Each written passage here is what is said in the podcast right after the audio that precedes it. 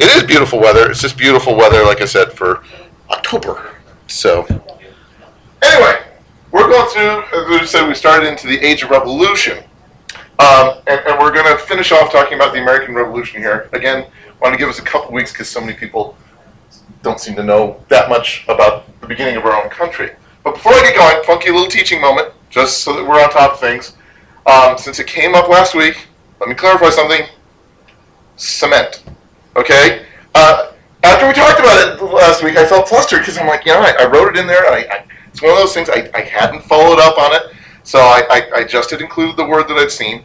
I went back, I looked at the book that I found that in. I'm like, sure enough, they're like, yeah, inventions of cement and and and, as, and rolled asphalt. I'm like, why would they mention that?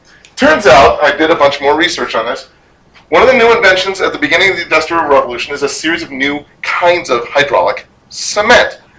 Designed transport easier, designed to set up easier, designed to be uh, to, to be more consistent when you mix it with water, forming concrete. If I'm understanding how that how that works, and then holding up under adverse conditions better. So the actual cement that you use to make concrete was a completely new invention that they had then.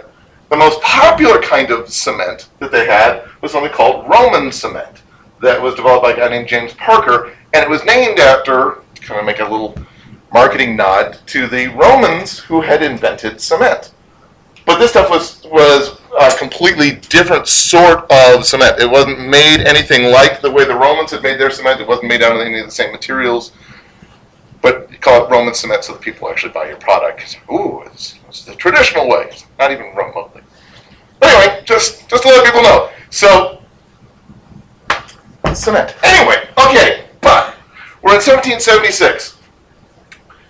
A book called The Decline and Fall of the Roman Empire got published. Anybody ever hear of the? And it's kind of a famous. The, the, the Decline and Fall. It's kind of a famous book. It's a famous uh, phrase to talk about the fall of the Roman Empire, and you go, yep. Written by a guy named Edward Gibbon, who was a member of Parliament and not a particularly happy guy. Um, he'd been born in the life of a gentleman. He wasn't a noble, but he was landed. He had money and things. But he, he hated the year he spent at Oxford, uh, 14 months actually. He spent at Oxford, didn't have any fun there at all. Uh, he hadn't been able to marry the woman that he loved, one great love of his life, because his dad didn't like her. Um, He'd written several other books, none of which had done anything. So he's a very grumpy person. had a very hard life. Apparently, you can be rich and still have a hard life. Go figure. But it took him 10 years to write the first volume and get it published. Spent 10 years of his life pouring into the Roman Empire. Uh, the, the next couple volumes were published in 1781, volume 4, 1784. It took him till 1789 to write all six volumes. So 20 years of his life that he'd spent putting this thing together, this mammoth, mammoth work. And it was an immediate success, though. That first volume just, just sold gangbusters. Very controversial in some parts, but crazy, crazy popular. Part of which is because it was really well researched. He spent 10 years researching the thing. And when I say well researched, he actually went back to the primary sources. Not okay because if you remember we've talked about this a couple times. Um, even the best historians these days at, at this time just pretty, pretty, much just said what everybody else had said. They quote what floyd said that bucky had said caesar had said. They tell all sorts of stories that had been told for hundreds of years. History was a flexible fluid kind of thing Gibbon said, I'm going to go back to actually like read Caesar's journals. I'm going to go back to Suetonius and read what he's saying. Everything he could to go back and say, well, what did they say was going on at that time? Again, without the internet, without interlibrary loan, this was hard to do. You had to actually do a lot of work to even find the stuff for you to quote. So did he live over there a lot to do it? Uh, well, he traveled a lot, but he also had a lot of people. He, he collected a lot of books in a lot of different ways. It was also really well written.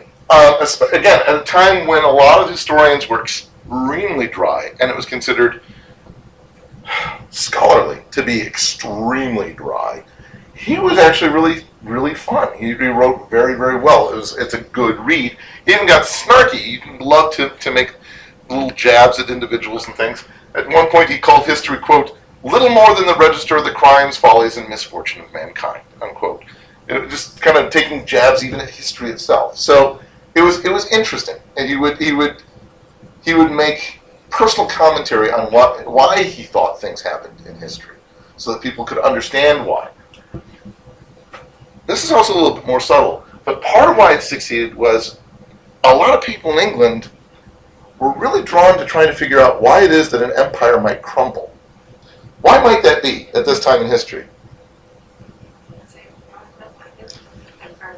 Yeah. For the first time, they have an empire, right? I mean, they've been building this for a while, but after the Seven Years' War, for the first time, they have a sense of empire.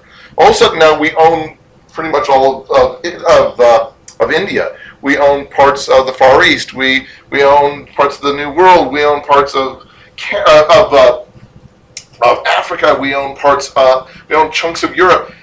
We're and, and, and yes, thank you. Finally, Australia. So it's like we have this empire, and now the, the Americas are trying to break away from our empire. We're struggling in India and things.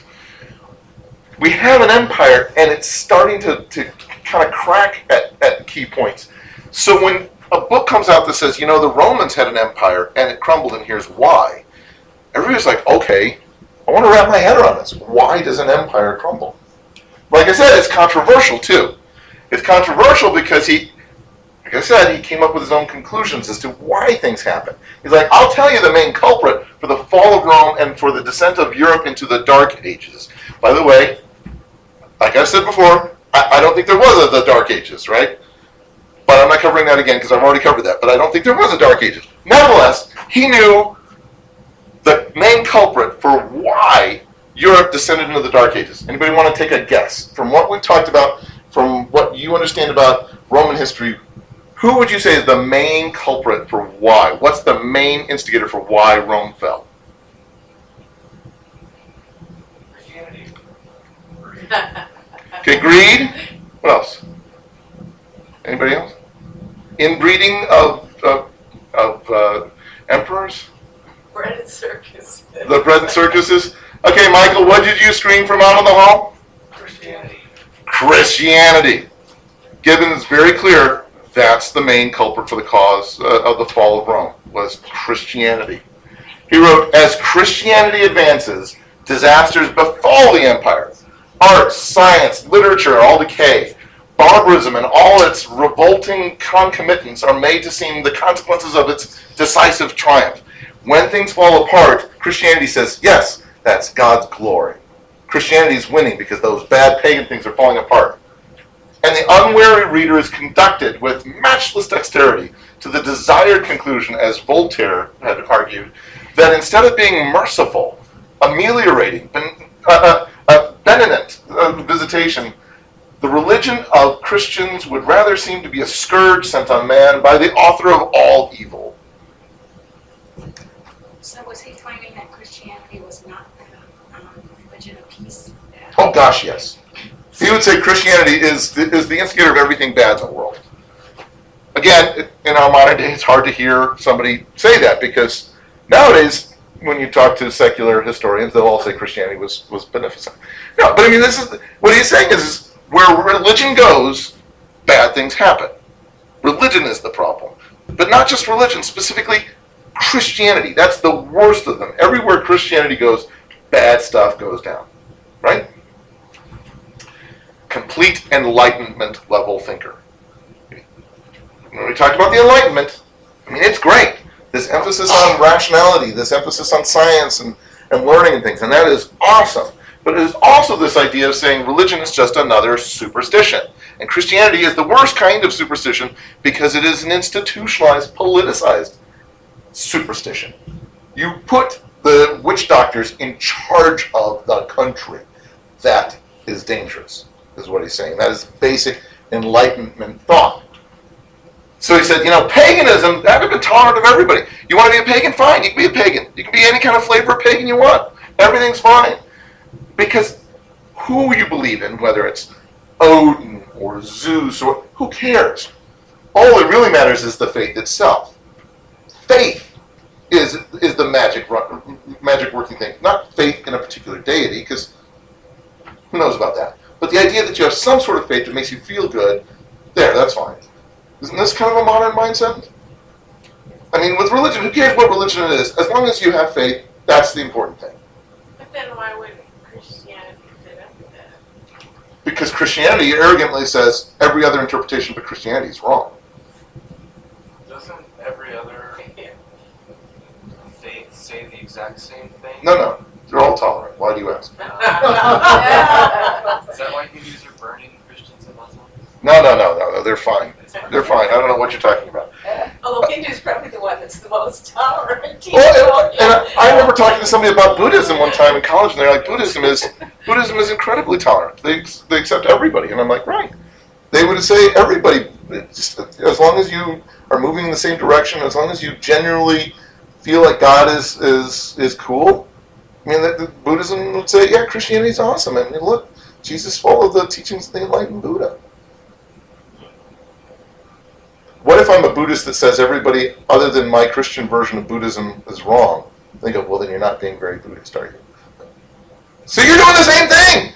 You're tolerant of only people who are tolerant exactly the way that you're tolerant. Everybody does the same thing. Everybody thinks their version of religion is the right version of religion. I don't even think that necessarily has to be an evil thing. That's just logic. I genuinely think this is the way the world works. Well, or everybody else's thing is right too. Sure, okay, then you don't genuinely think this is the way the world works. If you genuinely think this is the way, if, if you're Muslim, if you're Christian, if you're Baptist, if you're Catholic, if you genuinely believe this is the way the world works, then you should think you pretty much have it right. But you should always be open minded that maybe you've got it wrong. Note, it also fails to explain how all those major Roman persecutions were against the Christians by the pagans, right? Remember Domitian? Remember Nero? It was bad. the idea that the pagans were the tolerant ones and the Christians were the ones who were who were hurting people. You go, Christians never threw people to the lions. Christians got thrown to the lions. It's telling that in six volumes of Roman history, he never mentioned the persecution of Christians. Was that just because of his bias? I would think so. I would think so. Six volumes of, of Roman history talked about Domitian, talked about Nero. Yeah, never came up. I didn't have the space in the books. So, tremendously well written, tremendously well received volume became this, this like watchword in Europe. Everybody's reading it and they're all like, yeah, this makes total sense. The Enlightenment, again, keeps moving toward taking this new edge as more and more intellectuals, more and more moralists move from being religious to being non religious to being anti religious. Because remember, the last person that really made a big splash was Voltaire, just being all clever, wittily picking at Christianity, and it became kind of faddish to pick on Christianity. Now it's become scholarly to say Christianity is the problem. Okay? That's going to come up especially in about 10 years when we start talking about the French Revolution, where they're going to get rid of all the superstition, they're going to get rid of all that kind of stuff and, and have, have reason, an age of reason. This will be awesome. And so they burned churches and had prostitutes have sex on the altars of churches and things so that you can understand that religion is bad and reason is good. Which is why a lot of Americans looked over and went, ah, I don't know that I feel comfortable supporting the French Revolution. They supported us, but I think they're getting a little wacky over there. Of course, then they went to Napoleon. So. Is that a good thing or bad thing? We'll talk about that. Anyway, but back to everything's complicated. Go back to the whirlwind Revolutionary War timeline. Because we're trying to go through the Revolutionary War crazy fast. So we got to talk about Franklin sitting in France. The French love Ben Franklin. We got to talk about it. End of 1776. Ben Franklin sent over to France as the United States' first ambassador to France. Technically, they, not the first guy they sent over.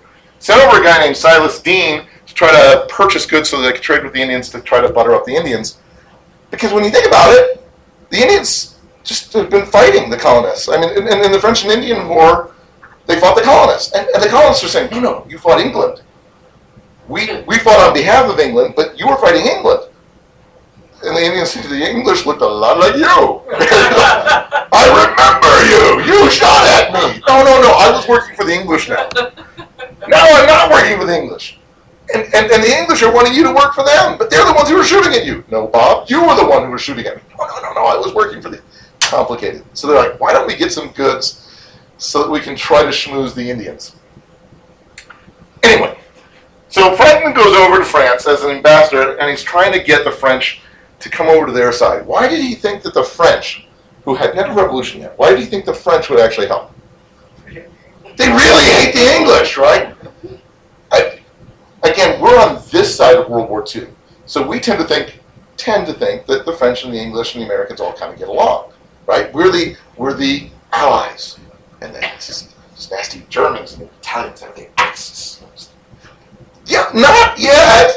Again, as we talked about, America and England didn't get along until like World War One. So it's like, oh, the French and the, and the English hated each other. Europe says, you're a rock star. You're awesome. I, I said you're kind of a reverse Beatle. The, you know, the invasion of America over into England. He was a famous writer over there. Um, the, the book Poor Richard's Almanac. Anybody ever hear Poor Richard's Almanac? Yeah. That he had written was a big hit in France. Everybody loved that thing. Everybody was reading it and quoting it and stuff with all these little aphorisms. He was also a publisher and he was a scientist and he was everything that an Enlightenment thinker was supposed to be. He was a deist, but he actually really liked God, so the French were a little confused with that. But he, they loved him. They're like, "Oh, you just uh, talk to us, tell us stuff. Your French is horrible." John Adams has better French eventually than you do, but we still like you better because you're cool and funny and witty. Everybody wanted him. He went to every party, which is exactly what the Americans wanted, right? They're like, "You're going to be more than just an ambassador. You're essentially a goodwill ambassador. Every place you go, we want everybody to say, "Oh, those Americans are so cool." That's what we want. Go to every party. Ingratiate yourself constantly. Even his fashion sense. Everybody else is wearing wigs. He wears this really nifty fur hat everywhere. And they think that that is so cool. Because this is, again, French fashion. He's a hipster, is what he is. French fashion, they're like, nobody dresses like him. That's amazing. I mean, It's like, you know, I'm wearing a garbage can on my head. Yes, nobody wears a garbage can on their head. That's just so avant-garde. We even made up the term avant-garde. They loved him. This guy's great. Um, I need to comment on this. Uh, even though he's 70 years old, Franklin is kind of a ladies' man while he's in France. Kind of famous for that sort of thing. Um, and, and it's, it's interesting because I've read a bunch of different accounts on this. Some people go, no, no, no, that's been totally played up. Other people going, no, that's kind of true. Um, famous exchange at court one time. A young woman comes up to a pretty, pretty young woman, comes up and kind of sits on him and pats his belly. Because that's what you do, right? Sits on and pats his belly and says, Dr. Franklin, if this were on a woman, we'd know what to think. Because he has this big old kind of beer belly. To which Franklin replies, half an hour ago, mademoiselle, it was on a woman. Now what do you think? oh. Yeah, the ew factor gets a little high on this. So he, he, he- he- yeah. Now, I need to say, think of him kind of like James Bond. 70 year old James Bond with spectacles. But he's using this politically. It, he enjoys hanging out with pretty girls. Yeah, especially since he has a common law wife back in America, but she didn't like to travel, so she didn't travel with him. So he liked being surrounded by pretty girls. Go figure. But what's interesting is if you read his writings, if you read his letters and things, he is a very strong moralist, and he's forever talking about the need to have strong ethics to live out a moral lifestyle, including sexual morality.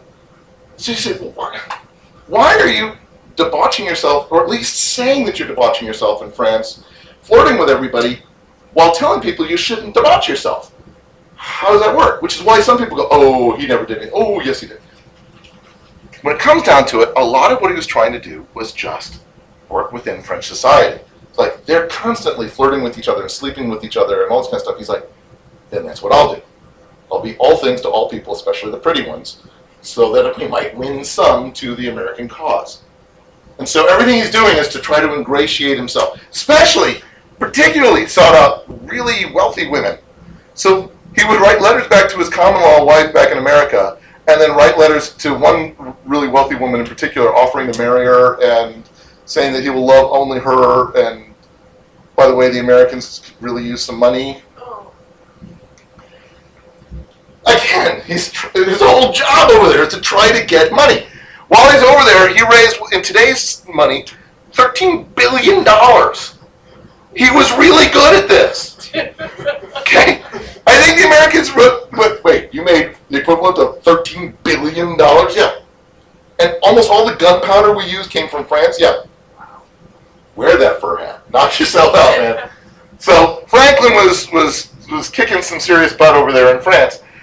By the way, he's also the, one of the guys who was on the committee to make the Great Seal of the United States. There was a committee of a, a couple of guys, and even though he's a deist, this is what Franklin suppo- uh, proposed here. If you look at this one, this this backside of it, it's a picture of uh, from Exodus, and it's Pharaoh drowning in the Red Sea while Moses looks on. Pharaoh being King George III. And around the edge it says, rebellion to tyrants is obedience to God. He's like, that's what we should put on our great seal. Remind ourselves what we're doing and why we're doing it. So is that the way the seals in, in America look? No, because it's a committee decision, right? It actually went through like multiple committees. So by the time it was made in 1782, they'd come up with, with a completely different design. Frankly, I really like the eagle one. I think that's an improvement. It's easier to, to see. It looks cooler on a field cap. But um, you'll also notice the back is very Freemason friendly because almost everybody who's involved in leadership in the early colonies was a Freemason, part of the Masonic Lodge. So they used Masonic Lodge imagery in it. Final decision, by the way, uh, the, the final design was based on the work of a guy named Francis Hopkinson, the same guy that came up with the design for the American flag. Um, back when he did, he did the six-pointed stars. If Betsy Ross had anything to do with any designs, it was that she picked five-pointed stars because they were easier to cut than a six-pointed star. So, but that was Francis Hopkinson's uh, design. So he was kind of he's kind of the, the go-to guy for design at this stage in the game. Okay. A. Okay. These seals should be familiar to you because you see both sides of them on the back of the dollar bill, right? FDR put them on the back of the dollar bill in 1935. At that time, almost nobody had ever seen this. It was never on anything. But uh, one of FDR's aides ran across it in an old book and said, Wait, is that actually our official seal? Actually, that's kind of cool looking. And so they included it. But when they did, most people were like, What? What's that? I've never seen that before. Oh, well. Now you can just Google it. Yeah. One more thing about Franklin that I thought was fascinating is England was really scared of him, almost like he'd invented the atomic bomb because electricity, Uh-huh. and they thought that he was going to like do something to shock the British, or you know, I mean, like- yes, they were like, oh, he's going to destroy us. And I just thought that was very interesting too. That electricity was this really freaky thing. James Bond. Well, I mean, again, electricity, again, electricity is nothing new, but n- knowing how to manipulate electricity is so new. Um, there's a famous novel that was written where somebody oh, was that Frankenstein's Frankenstein. monster? because it's like, well, she uses, she wrote that you know he used electricity to bring the dead back to life. That's it's unnatural. It's unnatural. You you can't harness the power of God using electricity for your own ends. I love it. Every time that a new every time that a new invention comes out, it becomes sci-fi. You know, like they invent transistors and suddenly Iron Man uses transistors in his armor, which means he can do anything because he has transistors. Anyway, okay. 1777.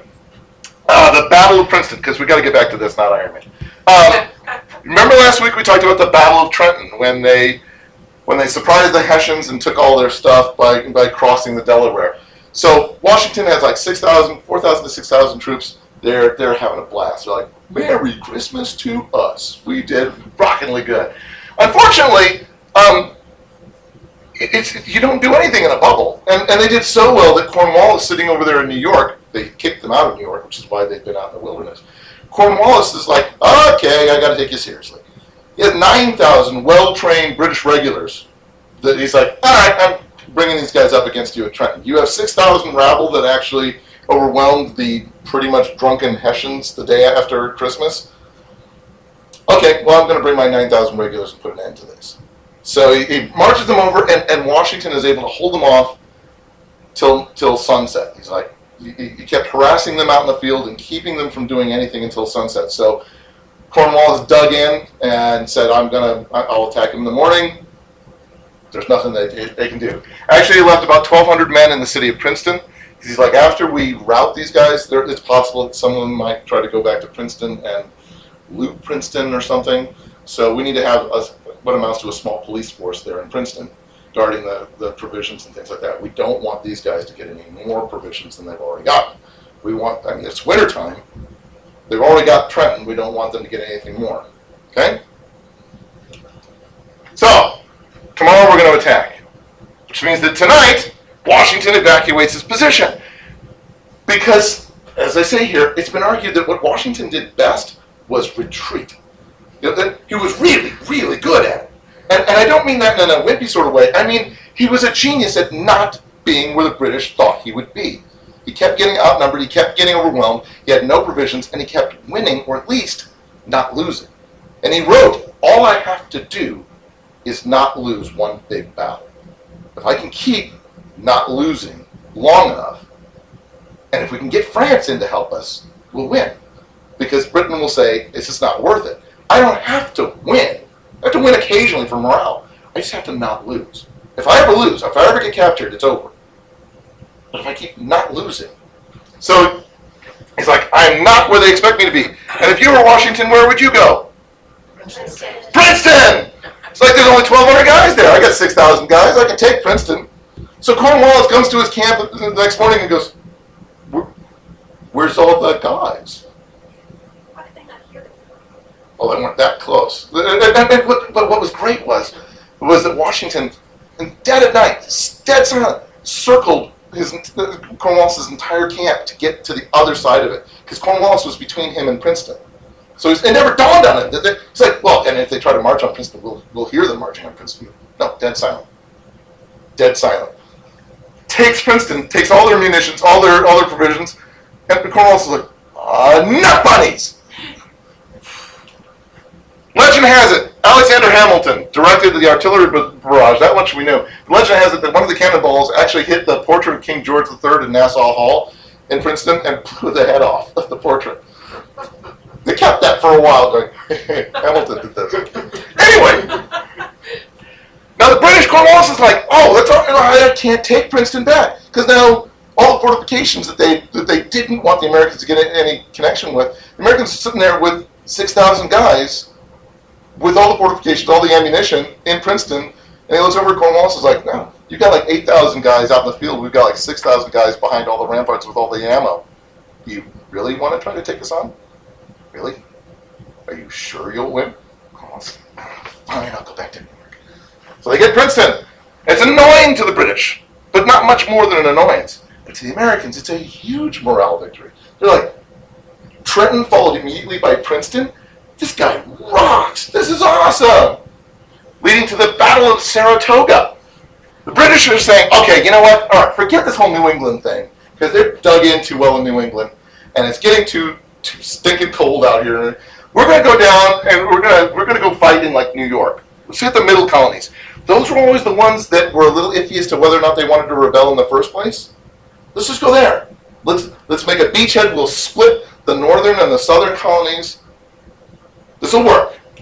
And so, gentleman Johnny Burgoyne, who is famous for how well he dressed and being very natty, retook Fort Ticonderoga that we talked about last week. He's like, "Yep, I'm going to march into New York. I'm going to take it all. This will be great." Washington sent one of his best men, Benedict Arnold. He's like, "Yep, Isn't that the boot? pardon me. That's the boot, because the statue of the boot of the leg. I don't know. The- Because there's a statue that doesn't say his name on it, but Oh. it's to the war hero that's the leg, Yeah. it's the, that got wounded again. Yes, that's I, I didn't know what you were. Yes, because Benedict Arnold gets wounded in the leg in this in this battle, and there's a statue that honors his work in this battle, but somehow it's conspicuous in the fact that it doesn't have a name on it. Anyway, so Burgoyne lost all the native guides. It's a long story, but so he's like, I don't know where the colonials are, and the colonials find them first, hit them flat-footed, and while the American troops are are, are fighting the British at Saratoga, another group retakes Ticonderoga again, cutting off all the, the, the all the British supplies and gathering more men. So just as the day goes on, as this battle goes on, there's more and more Americans flooding into it, and Burgoyne gets overwhelmed. Within a week, the, the British have been pinned down, and they found themselves outnumbered three to one at Saratoga. Start off, they thought they had the numerical superiority. All of a sudden, they're like, three to one. Call back to Ticonderoga, uh, to Ticonderoga for for reinforcements. Not buddies. there are no reinforcements Ticonderoga. Colonials killed or wounded a thousand and captured six thousand British soldiers. Huge victory. This time around, everybody goes, yeah, huge victory. This is great. Everybody knows about it. The Continental Congress declares December 18th to be a day of fasting and Thanksgiving, the first officially declared Thanksgiving Day. This is Thanksgiving, to give thanks to God for this. And France says, okay, you know what? You guys might actually have a chance. Okay, we're going to start helping you under the table, flagrantly, but not officially. We're going to start helping you. We're going to start funneling things toward you. Suddenly, England says, I've got to fight France. I've got to fight. Fran- I got- France is rattling its saber in Europe. They're rattling their saber in West Indies, and I've got to fight America. This stinks. 1777 is also a year of getting some new recruits. One of the French soldiers who became this passionate proponent of American freedom was a dragoon named Gilbert de uh. Anybody know what his title is? The Marquis de Lafayette. So, have you ever heard of Lafayette? Another. Another rock star. He heard France is sending over advisors, kind of like we sent advisors to Vietnam. France is going to send advisors over there to America. And he's like, ah, I want to go. Because he has this passionate heart for freedom. He's like, these guys are fighting for freedom. I'm a noble. And I can still appreciate these guys are fighting for freedom against all odds. This is awesome. But then France goes, yeah, that might be pushing it. We're not going to send any over, uh, uh, send over any advisors at all. We'll send over some aid, but no advisors. You're, you're, you're Lafayette. What do you do? Go anyway. Chartered a ship, paid his own passage with his own money, and he said, I'm going anyway. His brand new father in law, who was his commanding officer, ordered him not to go. But he went anyway because he was this impassioned. He's like, no, this is important. And so he went. Became this hero of the American Revolution, right hand man to Washington. He was instrumental in different battles. He, he helped eventually, uh, after he got out of Dutch with, with the people in, in, in France, helped build a relationship with France by being this French war hero over in America. Important guy, Lafayette. He was also really good about it recruiting other soldiers to come help. So, like one of the other soldiers that Lafayette recruited was this Polish cavalryman who was on the run from the Russians. Remember him from a couple weeks back? Anybody remember this guy's name? Casimir Pulaski. He's like, you know, you have nowhere to go. You can't go to Poland because the Russians are in charge. They don't like you. I know where you can go and be a cavalry officer. So he's like, okay, I'm going over there. Pulaski makes an argument to, to Washington. He's like, I know you're all about infantry. Let me tell you, light cavalry is the way to go. It worked for Charles Martel. It worked for Charlemagne. The ability to move quickly over long distances and, and, and flex with things, that's what you really want. Change the way that Washington understood how to make use of his troops. In fact, like I said here, arguably, because he had this light cavalry unit and found out information, was able to dodge and weave and then get back to Washington. Arguably, you make this, this statement that he, he saved uh, Washington's life at Brandywine, the Battle of Brandywine, because he proved if you can move faster than the enemy, you get to win. He was also, pardon me? You can retreat. Better. He's also a bit of a jerk, and it's important to bring this out, is because he was still a nobleman. And unlike Lafayette, he didn't come over because he had a passion for freedom. He came over because he had no place else to go. And so he really struggled. He's like, why do these American rabble not do everything I tell them to do when I tell them to do it? I don't even need to learn English. They just need to do what I say. I'm I'm a count, and they're nothing. Strangely, he did not endear himself to his troops, right? They didn't much care for him. And yet, and yet, he was instrumental in changing how we did fighting, how we understood the idea of intelligence gathering, etc. Even though he was kind of a twerp. Is that why it took two hundred years to get a, a date for? Kinda, yeah, actually. Because there's nothing in Pulaski immediately where you go, war hero. And yet there were a lot of important things that he did. And 200 years later, when a lot of the Polish people in Chicago said, "Well, we'd like a holiday." Um, they kind of mined history and said, "This guy's actually did some really good stuff." It's kind of the way it actually did go. Anyway, as another soldier recruited in 1777 by Ben Franklin was a Prussian tactician and drill instructor named Baron Friedrich Wilhelm von Steuben. Again, no great passion for revolution, but he couldn't be uh, a soldier over there in Prussia anymore because he was on charges of homosexuality and nobody wanted him around, and he was actually looking towards some serious court-martial problems. And Ben Franklin said, "Hey, it's like." It sounds like, it's like an A-Team episode or like the beginning of Charlie's Angels. I'm just traveling Europe going, I've got a job for you. Oh, I can't do this anymore. Hmm, well, I've got a job for you. So this great drill instructor who's got no place to go in Europe and no job gets to go over there and be a drill instructor.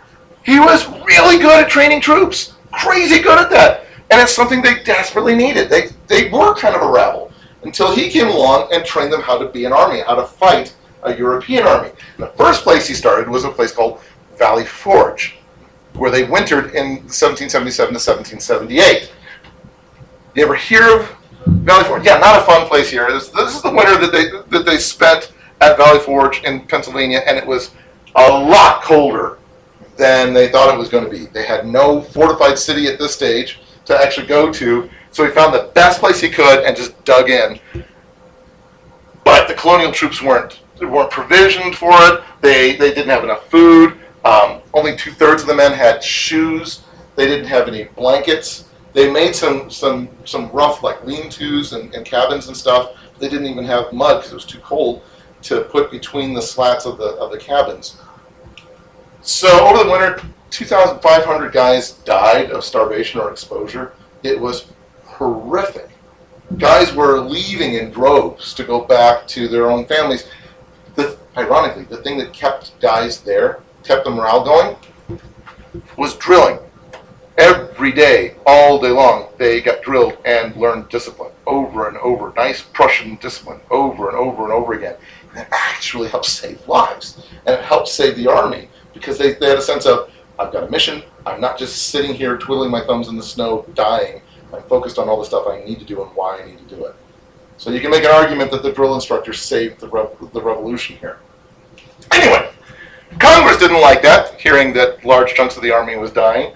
And so they said, Washington, you stink. That's basically what they said.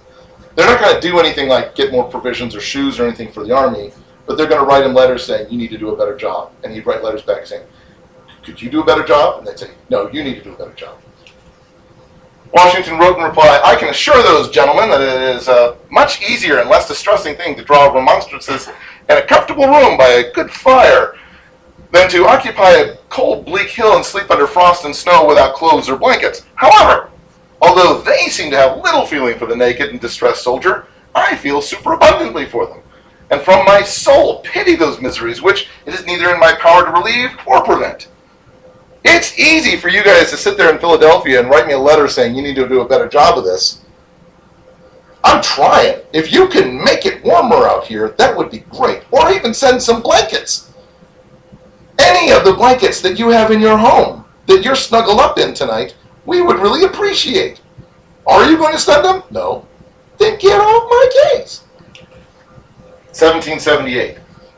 France finally says, okay, we're going to come in and we're going to actively support America. Ben Franklin's been doing such a great job. We really like him. He's a, just a hoot. And, and Washington has been keeping his army together. We've been reading about that, and Franklin's been telling us about. So we're going to make our French aid official. We are officially going to support the colonies against England. March 1778, Louis signs the Treaty of Alliance with America, saying, okay, the United States will uphold French land claims in America. Because you remember, at this stage, thanks to the French and Indian War, France has no land in America anymore, right? It's all just Spanish and English. But France no longer has any, not one parcel of land in America. They say, sure you can. Who said you don't have land in America? England? We don't like them anyway. You want land in America? Louisiana is all yours. Named after a Louis already. So Louis, Louis goes, yeah, I like it. So yes, if if the Americans say that French get French land in America, then we will come to America's direct military aid. If they if they ever if we ever actually go to war with England at all, you get our full military might. Until that time, we'll give you money, we'll give you some gunpowder, we'll give you provisions, anything we can do. If we ever go to war with England, then we will be part of your armed forces. You're England, you hear about that. What do you do? Yeah, you declare war on France, which makes total sense because like, you can't make an alliance with the people we're fighting. That puts you at odds with us. Of course, if you're going to war with France, what does that mean? France goes, Split your troops. you split your troops, but and France goes, all right then. The French Navy has officially just become the American Navy. The French Army is now the American Army. It is not just France and America. We are now allies against you. So if you if you run into either French troops or American troops, we're all part of the same army. French Navy or American Navy, we're all part of the same Navy, and we're all fighting you. Not a lot of fun. America invades England. You did know that America invaded England, right? No, Americans that that actually invaded England during the Revolutionary War. Okay. Scottish naval captain, Scottish-born naval captain John Paul Jones gets sent to France to try to curry French favor, and he goes, "Well, and I did that. So now I've got my my ship, the USS Ranger, over here in France. What do I do now?" England's right over there. I don't technically have any orders about this, but oh, why not? So he sneaks into the British port of Whitehaven, sets fire to the fort, hundreds of merchant vessels at the port, sets fire to the town itself. He's like, oh, I'm just going to have a lot of fun over here in England. They didn't do quite as much damage as they wanted to do because once his men got ashore, they went to all the pubs. Like, they speak English here! Not that foggy talk. No, I understand these people. Anyway, but it was a huge morale strike. I mean, this really was like Pearl Harbor 9 11. All of a sudden, the British go, What just happened? They attacked British soil. No way! Up until this point, you might have heard about this over in the newspapers. You've heard about that war over in America. This would be like, what if in the middle of the Vietnam War, the Vietnamese bombed Los Angeles? You go, whoa, this isn't just an evening news thing. This is a we're getting bombed thing. This just got real. And they're terrified. They're just like, well, who knows where he's going to strike next? He sailed the USS Ranger back up to his native Scottish areas, and he was going to kidnap a Brit- an English lord named Selkirk, who's lording it over his portion of Scotland, and he's going to ransom him back. Oh, this is just going to be great. I'm just going to keep doing naughty stuff. Unfortunately, Selkirk wasn't home, so they, they booked his home. They're like, ah, nut bunnies. So they stole all of his silver, including his wife's tea set, with her morning tea still in it. I love that. I mean, it's not just a little detail. It is such a morale thing. It's like they'll steal your breakfast. it's like, ah! England's going bonkers hearing this in the news. The next day, he caught up to a, the HMS Drake and attacked the Drake. And the commander of the Drake is like, oh, just keep shooting at him. And, but the Ranger was really fast and had a really good hull, and all the cannonballs kept bouncing off the hull. Jones says, aim for the masts. Forget the hull. If you take out the propulsion, we win. So he did. Took it out, splintered the, the, the, the mast of the, of the Drake, disabled the vessel, and then he took the Drake as a prize. It's like, this is now an American ship. I have two ships now. Wow. England hates this guy. They're like, this guy's like some kind of Zorro bandit on the sea. American fans are like, oh, I love this guy. You know, they're writing articles in the newspaper about him. Oh, this is great. Same year, uh, Spain says, okay, we'll support America. Again, we we didn't end up real well with the French and Indian War, and we kind of hate England too. So when France says, "Would you like to do an alliance against England with us?" they said, "Sure." Now I'm not actually going to support them directly. I can't support America because Carlos says ah, it sets a bad precedent for an empire to support empire topplers. So I don't think I'm going to do that. But I'm perfectly fine with supporting France, and France is helping America and we're declaring war on England, which means that technically, tacitly, we could help support the Americans, with them being our allies against England. But we're not supporting revolutionaries, by golly. We're not doing that. They made this official the next year, where that Spain agreed to help France, and thus America, And in return, France uh, is going to help them get back Gibraltar, which the English had taken, and Florida, which the English had taken, and Minorca, this this little island over here, which somehow the England had gotten after the French and Indian War. After the Seven Years' War, they got all sorts of scattered territory, different places. And Spain's like, that just galls us. Yes, we will help you. So England is now facing war against three different nations on multiple fronts, and we got no allies at all. This is starting to get annoying.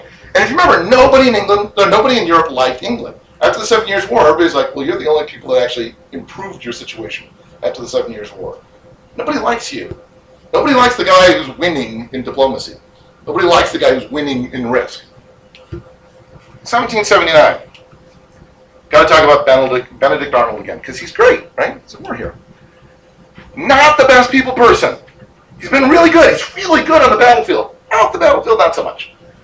Washington likes him, but Arnold kept torquing off his fellow officers. He kept um, dismissing, disregarding, disrespecting everybody else. It's like, well, nobody's as good at this as I am. You're good. You're not that good. Oh, I'm amazing. You're not that good. And even if you were, you got to work with these people. No, no, I'm amazing. He also tended to get himself on the wrong side of political fights. He would pick the wrong pony. Uh, people would say, "Oh, these these two guys are chafing," and he'd say, "Well, this guy's obviously the one who's right." Well, and he lost, so you're a doofus. And he kept doing that. He also had bad post-battlefield luck. Um, he would do well on the battlefield, but then, like like up in up, up in New York, they they do a great campaign, moving up to to uh, Montreal. And oh, we'll take Montreal. And then over the span of several months, lose a lot of guys, lose Montreal, and have to back up. And you say that wasn't his fault, but he got wrapped up in the bad press of that. As you said, he got wounded in the leg at Saratoga. So that like the greatest morale boost battle of the war so far, and he was laid up in hospital afterwards. He, he wasn't associated with any of that. He kept, unfortunately, not being able to bask in any of his successes, and he kept, unfortunately, getting stuck with all the blame for all the things that wasn't really his fault. Bad luck. But you can see why he kept getting passed over for promotion. He would get promotions, but not the ones he really, really wanted. So as he got older, he got frustrated. It's been said that one of the most corrosive assets in the world is resentment. And he resented where he was at. He's like, yes, I'm I'm a major. Yes, I'm a lieutenant colonel. Yes, I'm a colonel. But I'm just, wow, guys who are dumber than me are getting generalships. I should be getting that. And he's hobbling from his injuries at Saratoga. So, so they said, well, you can't really do battlefield commands anymore, but there's other things I'm sure that we can do. He ended up getting court-martialed at one point because they're like, you know, you can't account for all of the funds that you've been given, and uh, you keep talking to people that are very pro-English. Are you doing something naughty? He got exonerated mostly, um, so he, he wasn't thrown out of the military, but still, Washington, even Washington's like, Benedict, get your act straight. I, I'm, I'm going to bat for you, and I'm getting a little uncomfortable with some of the stuff you're doing. Washington says, tell you what though, I'm going to get you a, po- a, posting at West Point. This is a nice fort. Get, it's a cushy job. You get to live in the city, um, and and it's, it's a nice stepping stone. Get your leg healed. Don't worry about it. But it took a little bit more time. Pardon me? I thought he lied for that. I thought he was already really He got he, he, he got the the you, you mean the uh, He was already including Hebrew, and he was wanting to get West Point. He asked for West yes. So he could give it to her. Actually, that's a longish process, but yes, he had been talking to Britain about some of this stuff before, and yes, when Washington got him the post, and Washington's the one who went to bat for him to get that. Um, he there's a reason why he wanted that post, but it took a while to do. There was some red tape that went along with it, and personnel issues, and so Arnold's like, okay, so Washington's not. do- He's just he's just lying like everybody else has lied. So now I'm officially going to call the British and say, what do you want from me? And his wife was very, very, very instrumental. Yeah, his wife saw herself as English and getting saddled here in America. And had already made friends with Brits and, And, and particular a guy named Major John Andre, who uh, officially offered he, he officially offered to betray West Point if he got the position. to betray West Point to him for twenty thousand pounds and a British commission. Like if you give me twenty thousand pounds and I get to be like a brigadier, general, I get to do that. So, um, before he could officially turn West Point over, but he was in the process of trying, uh, Andre was captured. The whole point, the whole plot was uncovered, and Arnold seriously bad situation. But Arnold finds out about it before he can get arrested, and he flees to New York because New York is in British hands, right? Where he accepts a commission in the British Army. And this is the thing: when we think about Benedict Arnold, a lot of times we go, "Oh, he, he sold out to the British." The reason he was so roundly hated is not just because he was willing to betray West Point to the British and things, but because he had been a war hero in America and became a leader in the British Army against America. He wore a red coat against us. He led the invasion of, of Virginia, capturing Richmond. Benedict Arnold, who, like a couple months before, had been still seen as a tainted war hero in America. He was instrumental in the burning of New London, Connecticut. Over and over again, Americans were losing, and they heard that the reason that they were losing is because a new brigadier general on the British side, Benedict Arnold, was helping the British. That doesn't go over good with that. Interestingly, two of the people he faced in battle were Lafayette and von Steuben, so it's kind of interesting. Anyway, but none of the British commanders really liked him. So they're like, "You turned on your commanders. We can't trust you. What if the what if the wind turns south again instead of north? What? How many pounds could the Americans pay you to turn against us? You you're untrustworthy. You have no honor at all. You you win in the field. We'll use you, but we don't like you. We don't trust you. So eventually he's like, okay, can I go to England? Let me consult with the crowd. Let me consult with people at court. I will tell them how to beat America. That's what I will do. I will help the British like that. And so he went to England where he was treated like a pariah. They're like, we don't like you. We heard about you. You have no loyalty. You have no honor. Why do we? Why would we trust you? And that John Andre died in his place, too, Yeah. that's a little bit of a. Well, and and as I said here, he when he arrived in, in, in London, he's he's like, okay, I've been talking to Tories, the British loyalists over in America. I've gotten really good with them, and so in England, I'm going to align myself with the Tories because those are the guys that want to fight here in America. And you go, yeah, they're kind of out of popularity by the time you arrive in England. Um, by the time you get here and start saying, I'm a Tory, the Whigs are in charge, and the Whigs are saying, you know, I don't want to be involved in a foreign war. I don't want to just be involved. We've got enough other things we're fighting. Do we really want to be over there? And so it's like, I'm a Tory! And you go, yeah, this isn't a good time to be a Tory. Again, pick the wrong side. 1779, we're back to John Paul Jones because he's still bouncing around England having fun. But at the same time, the French Navy outfits John Paul Jones with a new ship, the Bonhomme Richard, named after Ben Franklin. How is Bonhomme Richard named after Ben Franklin? Poor Richard Almanac had been a huge hit in France, and it had been published there as the Maximes de Bonhomme Richard. Yeah, this is, they love it. They're like, oh, it's, it's the Ben Franklin book. We're going to call it the USS Ben Franklin book. Which is much larger, had twice the firepower of the Ranger. Being Americans, they refer to it as the Bonhomme Richard. Deal. Anyway, so he sailed the Richard and four other ships over to Eng- England, and he whipped around Scotland. He's like, everybody expected him to go across the channel. He's like, nope, going over the North Sea. Nobody in England had any idea where he was. They just knew that there was a flotilla of John Paul Jones ships heading for England. Everybody in England, everybody in coastal England is going, I hate living here. So he ran into uh, off the coast of Yorkshire the HMS Serapis and her own squadron, and the Serapis, as big as the Richard was, Serapis outgunned her, and the and, and- and he's like, yeah, but he's still far. But instead of doing a gun battle, he's like, let's try to lash the ships together. If we're stuck next to her, she can't shoot us, and so it just becomes a deck battle. And I think we can beat him hand to hand. What's fun is the British captain says, "Are you trying to surrender? Is this your attempt to surrender?" And Jones replied very famously, "I have not yet begun to fight. You know, surrender? I haven't even started yet." Famously, I don't know if he actually said it, but he said something like that. Anyway, so in the battle, the Richard was sunk. Tons of people died, but at the end, the Serapis was taken as a prize and sailed to the Dutch Republic because it was neutral. And so he's like, yes, I can go to this neutral port. And the English said, ha ha, wait.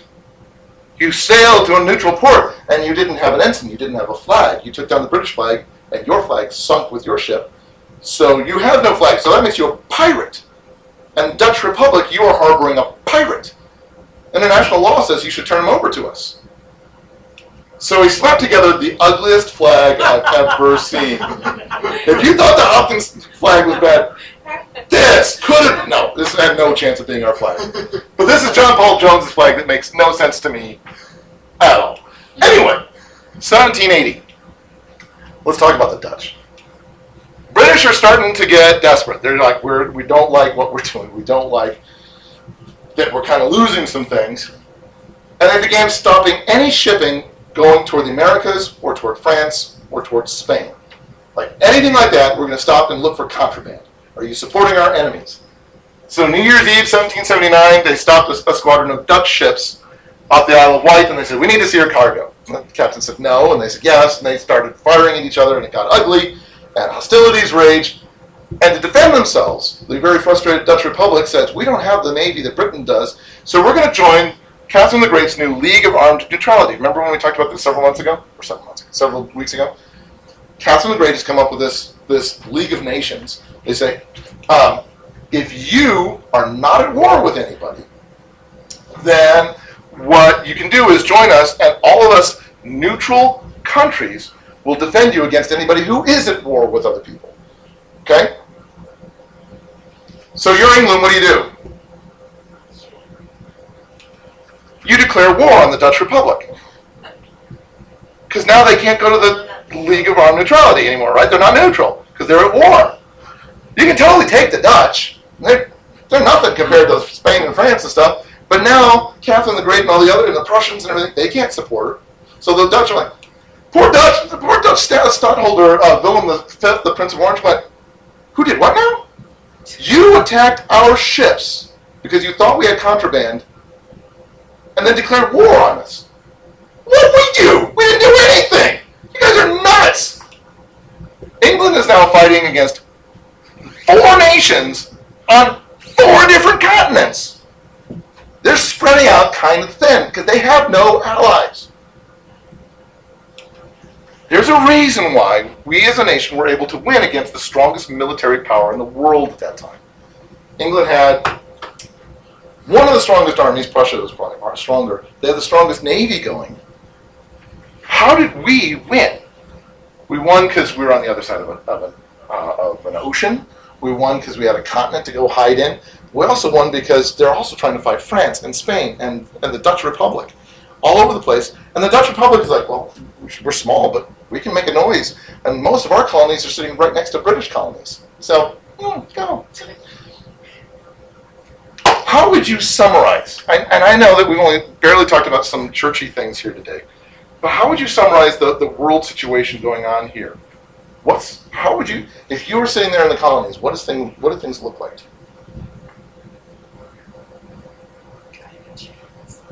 Why? Yes, you do. Why? Why would you? Why would you guys say you've got a good chance? Because I can't keep sending all their troops over to us. Hmm. Again, we're back to Washington going. We just have to not lose for an extended period of time. Other people like this. Other people like us, or at least don't like the people we don't like. From a, from a Christian perspective, what's your take on what's going on here? Yes, that is huge. Everybody in America is going, God is obviously watching over us. God is with us. Everybody involved in, in the writing of the Constitution, all this kind of stuff, they're all Christians or deists. And you know, they're, they're all saying, oh, let's have a day of prayer and thanksgiving that God is with us. God is watching over us. Everything about the beginning of our country was all about clearly we are uniquely blessed by God.